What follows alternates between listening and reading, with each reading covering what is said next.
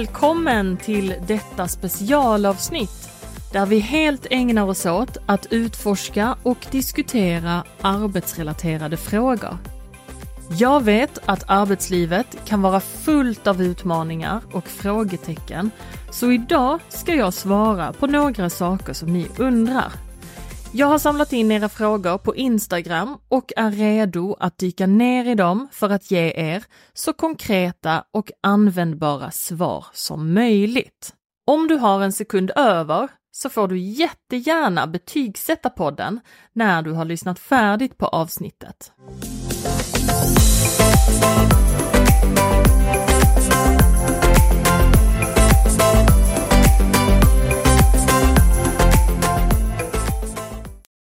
Låt oss sätta igång med första frågan.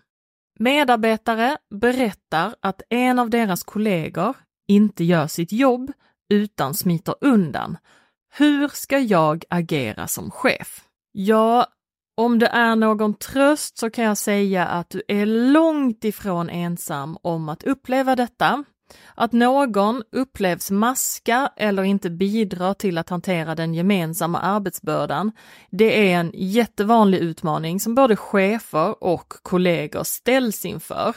Att hantera situationer där någon sägs inte utföra sitt arbete på ett tillfredsställande sätt kan vara klurigt, men det finns flera steg du kan ta för att hantera det på ett professionellt och effektivt sätt. Det första du bör göra, det är att identifiera problemet. Först och främst måste du identifiera vad som orsakar att medarbetaren inte utför sitt arbete. Det kan vara bristande kunskap eller färdigheter, motivationssvårigheter, personliga problem eller helt enkelt andra faktorer. Det är viktigt att du inte går händelserna i förväg utan verkligen utforskar sanningen och utesluter att det inte handlar om falsk ryktesspridning och om det är sant, vad som i så fall orsakar det. Att någon underpresterar eller uppvisar problem i arbetet kan vara tecken på någon form av ohälsa, där du som chef kan behöva stötta eller i vissa fall har rehabiliteringsansvar. Du bör också kommunicera och ta upp problemet med medarbetaren. Förklara tydligt och konkret vilka förväntningar som finns och hur medarbetarens prestation inte uppfyller dem. Lyssna även på medarbetarens perspektiv för att förstå eventuella hinder eller problem som kan finnas. Om du i detta samtalet får det bekräftat att medarbetaren faktiskt inte tar sitt ansvar, så finns det flera olika steg du bör ta. Du bör ge feedback. Att ge konstruktiv feedback om hur medarbetaren kan förbättra sin prestation. Där behöver du vara specifik och saklig så att du inte lindar in feedbacken så att den blir otydlig. Du bör upprätta tydliga mål och förväntningar. Se till att medarbetaren förstår de förväntningar och mål som är kopplade till rollen och ansvaret. Tydliga mål gör det lättare för människor att fokusera på vad som behöver göras. Följ upp regelbundet för att säkerställa att medarbetaren gör framsteg och att problemet inte återkommer. Ge positiv feedback när förbättringar sker och fortsätt stödja personen vid behov. Du bör uppmärksamma goda prestationer. Uppmärksamma personen när han eller hon uppfyller eller överträffar förväntningarna. Detta kan hjälpa till att motivera honom eller henne att fortsätta i samma positiva riktning. Om du missar det kan det finnas en risk att personen känner att det är meningslöst att anstränga sig. Så var noga med den positiva feedbacken. Om du märker att det verkligen inte blir någon skillnad eller kanske till och med blir värre trots att du har erbjudit tydlighet, stöd och relevanta insatser, så kan det vara nödvändigt att vidta andra åtgärder. Det kan vara exempelvis skriftlig varning, handlingsplan, omplacering eller uppsägning. Detta bör dock vara det sista alternativet och endast användas efter noggrant övervägande, helst i samråd med H R om den funktionen finns på arbetsplatsen och i enlighet med företagets policy och gällande lagstiftning. Jag misstänker att en medarbetare har ett alkoholmissbruk. Jag har inga konkreta bevis, men personen har uppvisat tecken som gör mig fundersam. Hur hanterar jag denna situationen som chef? Ja, det kan vara jätteklurigt. En studie gjord tjugo arton visar att fyra procent av Sveriges befolkning är alkoholberoende.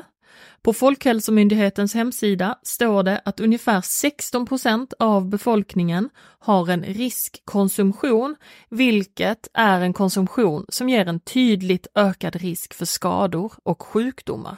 Nämndemansgården skriver på sin hemsida att det identifieras ungefär tjugoåtta tusen personer med beroendeproblematik på arbetsplatser varje år. I Sverige är alkohol rankat som den femte viktigaste riskfaktorn för den totala sjukdomsbördan. Med kännedom om den statistiken så är det alltså sannolikt att det finns någon på arbetsplatsen som befinner sig i riskzonen för att bli beroende av alkohol, spel eller droger. Källor till statistiken hittar du i avsnittsbeskrivningen. Men om vi återgår till frågan om hur du som chef ska agera vid misstanke om missbruk. Det första du behöver, det är att ha koll på dina skyldigheter som chef och arbetsgivare. Det är jättelätt att vilja undvika de här situationerna just för att de är både lite kluriga, de kan väcka starka känslor och man vill ju kanske inte vara den som anklagar någon för någonting som kanske inte är sant eller stämmer. Och att av den anledningen då kanske förstöra relationen eller orsaka konflikt och liknande. Men det är jätteviktigt att man förstår att som chef så har man ett arbetsmiljöansvar. Och enligt arbetsmiljölagen så har arbetsgivare ett stort ansvar för att arbetstagare får rehabilitering och kan återgå till sitt arbete. Du är alltså skyldig att agera om du ser signaler eller om en medarbetare berättar om missbruksproblem på arbetsplatsen. Om du som arbetsgivare struntar i problemen, då bryter du mot arbetsmiljölagen. Och det är också viktigt att heller inte skjuta upp problemet, för det kommer troligtvis förvärras ju längre tiden går. Och detta kanske låter skrämmande, framförallt om du inte har erfarenhet av att hantera liknande ärenden. Men till en början så ska du få med dig några viktiga signaler att vara uppmärksam på. Det kan vara att personen presterar sämre, en medarbetare eller kollega som inte jobbar, missar deadlines och presterar ojämnt. Alltså när personen i perioder sköter sitt arbete enligt förväntningar och sen helt plötsligt försvinner eller får ett märkbart förändrat arbetssätt. Det kan vara kreativa ursäkter och bortförklaringar som kan bli allt vanligare, och man kan också uppleva att medarbetaren blir känslig för kritik. Det kan vara att personen har dåliga relationer. Du märker att personen har dåliga relationer, svårt med långa relationer eller har varit med om exempelvis en skilsmässa. Han eller hon är ofta ensam på jobbet och drar sig undan. Personen upplevs ha gjort personlighetsförändringar. Det kan vara humörsvängningar där gråt varvas med exempelvis festhumör eller där personen lätt överreagerar och har en allmänt kort stubin. Att det sker upprepade incidenter runt personen. Kollegan eller medarbetaren är ofta påverkad på A V:s, julfester eller andra event och kan vara sluddrig, bufflig eller närgången mot kollegor. Han eller hon kanske inte kommer till jobbet efter ett event eller till och med är berusad eller bakfull på jobbet. Personen får sämre ekonomi. Medarbetaren lånar ofta pengar utan att betala tillbaka och begär förskott på lönen upprepade gånger.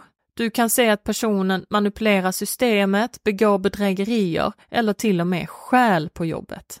Det kan vara ökad frånvaro. Personen jobbar mycket hemifrån och tar långa luncher. Det kan vara ökad korttidsfrånvaro på utspridda dagar och med kort varsel, ofta efter ledighet eller helg, det som ibland kallas för måndagssjuka. Och sen kan det vara att personen uppvisar fysiska tecken. Det kan vara att kollegan eller medarbetaren luktar för mycket parfym, halstabletter eller mullskölj. Det kan bero på att han eller hon försöker dölja lukten av alkohol. Andra fysiska tecken kan vara att personen pendlar upp och ner i vikt, ser härjad eller rödmosig ut, har tom blick eller röda ögon. Det är också vanligt att personer med beroendeproblem ofta råkar ut för olyckor med sår och blåmärken som följd.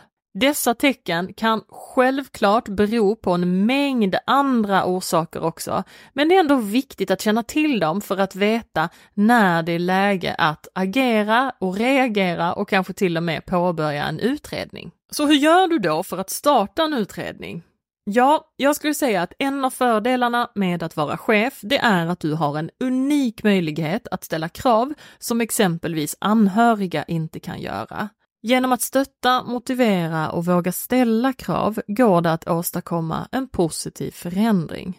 Men att agera i en sån situation, det är inte alltid så lätt eftersom det ofta är kopplat till att personen känner skam eller förnekar sin problematik.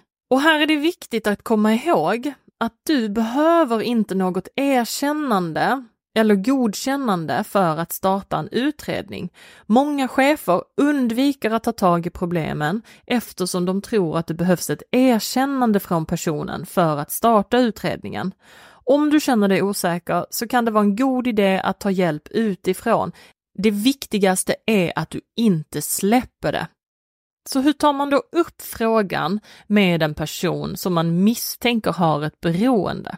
Ja, det finns olika sätt att göra det och jag skulle rekommendera att du tar hjälp av någon som, har, som är van vid att ha de här samtalen. Det här är inte en situation där du ska stå ensam i, du ska inte gissa dig fram, utan det finns många personer som jobbar med det här som är väldigt, väldigt duktiga och vana vid att ha de här samtalen. Så ta gärna hjälp.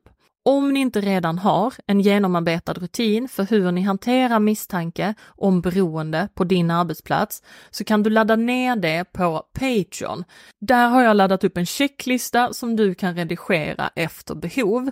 Du hittar den på w w w punkt patreon punkt com slash Anna Thunberg eller så hittar du länken i avsnittsbeskrivningen. Men vad händer då om personen vägrar rehabilitering? Ja, alkoholproblem är i sig inte saklig grund för uppsägning. Alkoholism är klassat som en sjukdom och att säga upp en person på grund av en specifik sjukdom är inte tillåtet. Om arbetstagaren däremot utan giltigt skäl vägrar att delta i rehabiliteringen anses arbetsgivaren har fullgjort sitt rehabiliteringsansvar och personen kan inte kräva att få behålla sin anställning. Om medarbetaren går med på utredning och bedömningen visar att behandling måste påbörjas men medarbetaren inte går med på behandlingen finns det också grund för uppsägning. Medarbetaren har rätt till rehabilitering vid olika typer av missbruk och beroende, men det är arbetsgivaren som bestämmer vilken behandlingsform och hur mycket det får kosta. När ska de som inte har erfarenhet få chansen att få en erfarenhet? Ja du, när man läser jobbannonser så är det nog många som känner en frustration över all den erfarenhet som krävs för att uppfylla kravprofilen i vissa yrken. Och det är viktigt att komma ihåg att alla de som är experter idag någon gång var nybörjare. Och jag tänkte faktiskt använda mig av några av dem för att besvara den här frågan. För ett år sedan frågade jag trehundra chefer om hur de fick sin första ledarroll när de saknade erfarenhet och här är några av de svar de gav. Jag sökte aktivt roller som jag ville ha, även om jag inte uppfyllde kvalifikationerna. Jag fick ofta konstruktiv återkoppling från rekryteraren och kunde då använda den för att utveckla områden som de sökte för liknande roller. Jag pratade med min chef och sa att jag var redo för större utmaningar och ansvar. Vi gjorde en utvecklingsplan där jag bland annat skulle gå specifika utbildningar och ta på mig större ansvar i den rollen jag hade för tillfället. Jag nätverkade och fick goda relationer med företagsledare som sedan rekommenderade mig till olika roller. Jag tog eget initiativ och erbjöd mig att ta ett större ansvar. Jag läste ledarskapskurser på egen hand och applicerade det i min dåvarande roll. Min chef uppmärksammade det och på medarbetarsamtalet berättade jag om mina framtidsambitioner. Jag bad om feedback regelbundet och visade att jag var öppen för utveckling. Jag bytte jobb och hittade en arbetsplats där det fanns utvecklingsmöjligheter. Ja, och med det sagt så vill jag tydliggöra att det finns inte något sätt som fungerar för alla, utan det kan vara värt att prova lite olika metoder för att se om det är något som fungerar för just dig. Det här är en jättesvår fråga och alla svar jag fick, det var så stor variation på svaren så att det är jättesvårt att säga en sak eller ge ett tips som funkar för precis alla, utan det, det är lite olika och man får försöka testa sig fram helt enkelt. Varför finns det så många utbildningar för ledarskapet men så få för medarbetarskapet? Ja du, det undrar jag också. Men det är just därför jag håller många kurser för medarbetare också faktiskt.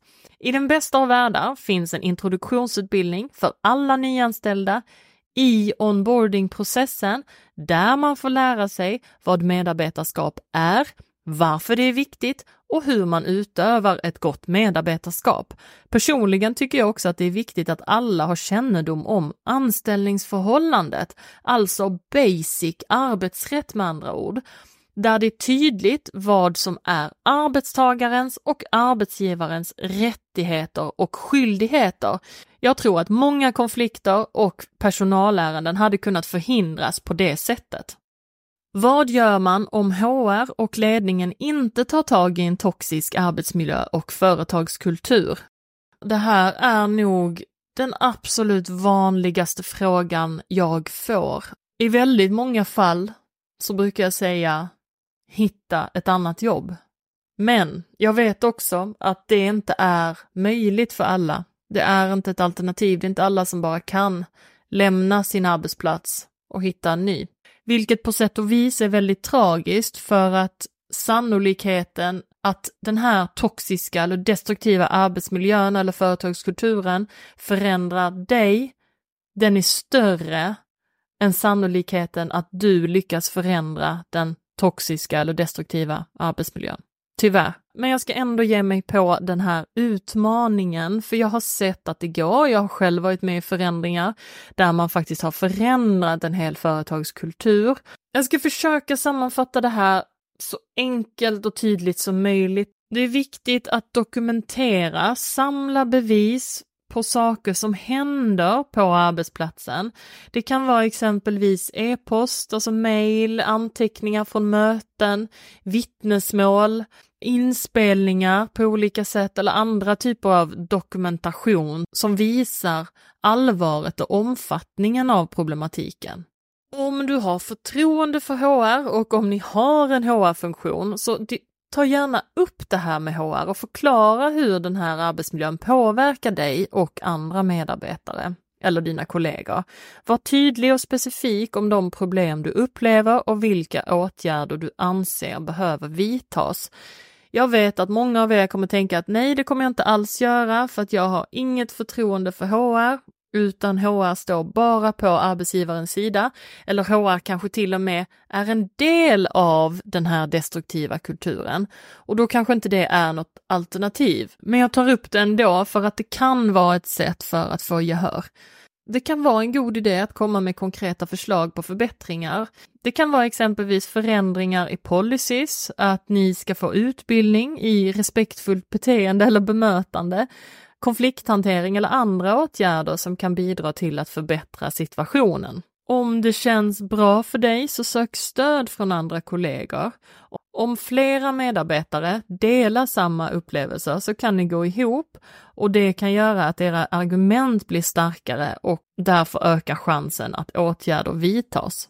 Om H R och ledningen inte tar problemet på allvar så kan du kontakta facket för att få stöd och vägledning i att hantera det här problemet. Sen tror jag också att det kan vara viktigt att du sätter en gräns för hur långt och hur mycket du orkar kämpa för det här. Det finns ingen prestige i att stanna kvar i en destruktiv miljö. Och det är skillnad på att ge upp och bestämma dig för när gränsen är nådd. Så ta en diskussion med dig själv. Hur mycket får det här kosta dig? Hur dåligt får du må i den här miljön? Vad går gränsen för hur mycket du orkar kämpa innan du söker dig vidare? Jag tror att det är viktigt att ställa sig de frågorna så att man inte hamnar i ett läge där man själv blir så negativt påverkad av den här miljön man arbetar i. Så att man själv börjar uppvisa beteenden som absolut inte är bra, varken för en själv, kollegorna eller arbetsmiljön. För ibland så kan det vara så att människor som mår väldigt dåligt på sin arbetsplats också själva blir en del av den här destruktiviteten. Och det är ju inte heller bra, även om man verkligen kan förstå hur det blir så. Alltså människor som inte mår bra, människor som har... Man ser ju det på arbetsplatser där det finns mycket destruktivt ledarskap exempelvis, management by fear, härskartekniker. Där mår ju inte människor bra. Och det som händer när människor inte mår bra, ja, men det är ju framförallt att de blir mindre engagerade, mindre motiverade. Man tappar arbetsglädjen, man förlorar väldigt mycket. Man kanske bara blir lite som man umgås så att säga. Så att man själv blir väldigt negativ och kanske själv börjar använda härskartekniker eller utsätter människor på, på sätt som man kanske absolut inte känner sig stolt över att göra. Så att det kan verkligen, det kan verkligen vara viktigt att tänka till lite kring hur mycket får det här påverka mig? Hur mycket får det här kosta mig? Och var går gränsen för när det är dags för mig att söka mig vidare? Jag samordnar och leder i en arbetsgrupp. Hur leder jag bäst utan att vara chef? Ja, att leda utan att ha en officiell chefsposition kan vara både utmanande och givande. Det handlar om att ta ansvar, visa gott ledarskap och bygga starka relationer med dina kollegor. Och här är några saker som du kan prova. Du kan ta initiativ till att lösa problem och förbättra processer utan att vänta på instruktioner från din chef. Du kan vara proaktiv och identifiera möjligheter till förbättring och effektivisering. Du kan visa gott ledarskap genom ditt eget bemötande och ditt eget beteende. Du kan vara pålitlig, ansvarstagande och respektfull mot dina kollegor. Du kan bygga starka och positiva relationer med dina kollegor. Lyssna på deras synpunkter och idéer och visa respekt för deras åsikter och erfarenheter. Uppmuntra och stötta dina kollegor genom att bekräfta och framhäva deras styrkor och prestationer. Ge beröm och uppmuntran när det behövs och var en stöttande resurs. Kommunicera tydligt och öppet med dina kollegor. Var lyhörd för deras behov och bekymmer och försök att lösa konflikter på ett konstruktivt sätt. Ta ansvar för dina handlingar och beslut och var beredd för att stå upp för det du tror på. Våga erkänna när du har gjort fel, våga be om ursäkt, våga be om hjälp. Det finns ingen prestige och det finns absolut ingen människa i hela världen som vet precis allting. Tidigare i veckan så fick jag ganska skrämmande D M på Instagram från flera personer, chefer som hade blivit tillsagda av sina överordnade chefer att de inte skulle erkänna sina fel för att det skulle visa medarbetare att de på olika sätt var svaga. Och jag tycker att det är ett fruktansvärt förlegat och destruktivt sätt att se på ledarskap. Att vara ärlig, att våga säga jag har inte svaret på det. Jag kollar upp det med en relevant person och så återkommer jag när jag har svaret på det. Jag menar, det är ingenting som på något sätt förstör varken auktoritet eller förtroende. Och nästa gång man får samma fråga, ja men då kommer man ju högst troligt också veta svaret och behöver man inte fråga någon annan. Det är ju också en del av att lära sig. Så våga säga, våga erkänna dina fel och misstag och våga vara ärlig med när någon annan har hjälpt dig att ta reda på svaret. Och fortsätt att utveckla dina färdigheter och kunskaper genom utbildning och träning. Ju mer kompetent och kunnig du är inom ditt område, desto mer respekt och auktoritet kommer du ha när du leder och samarbetar med andra. Som vill ha fler verktyg och material relaterat till detta poddavsnittet, så har jag laddat upp lite olika delar på Patreon. Som prenumerant på Patreon får du tillgång till exklusivt extra material och annat som tillför mer värde till de olika poddavsnitten.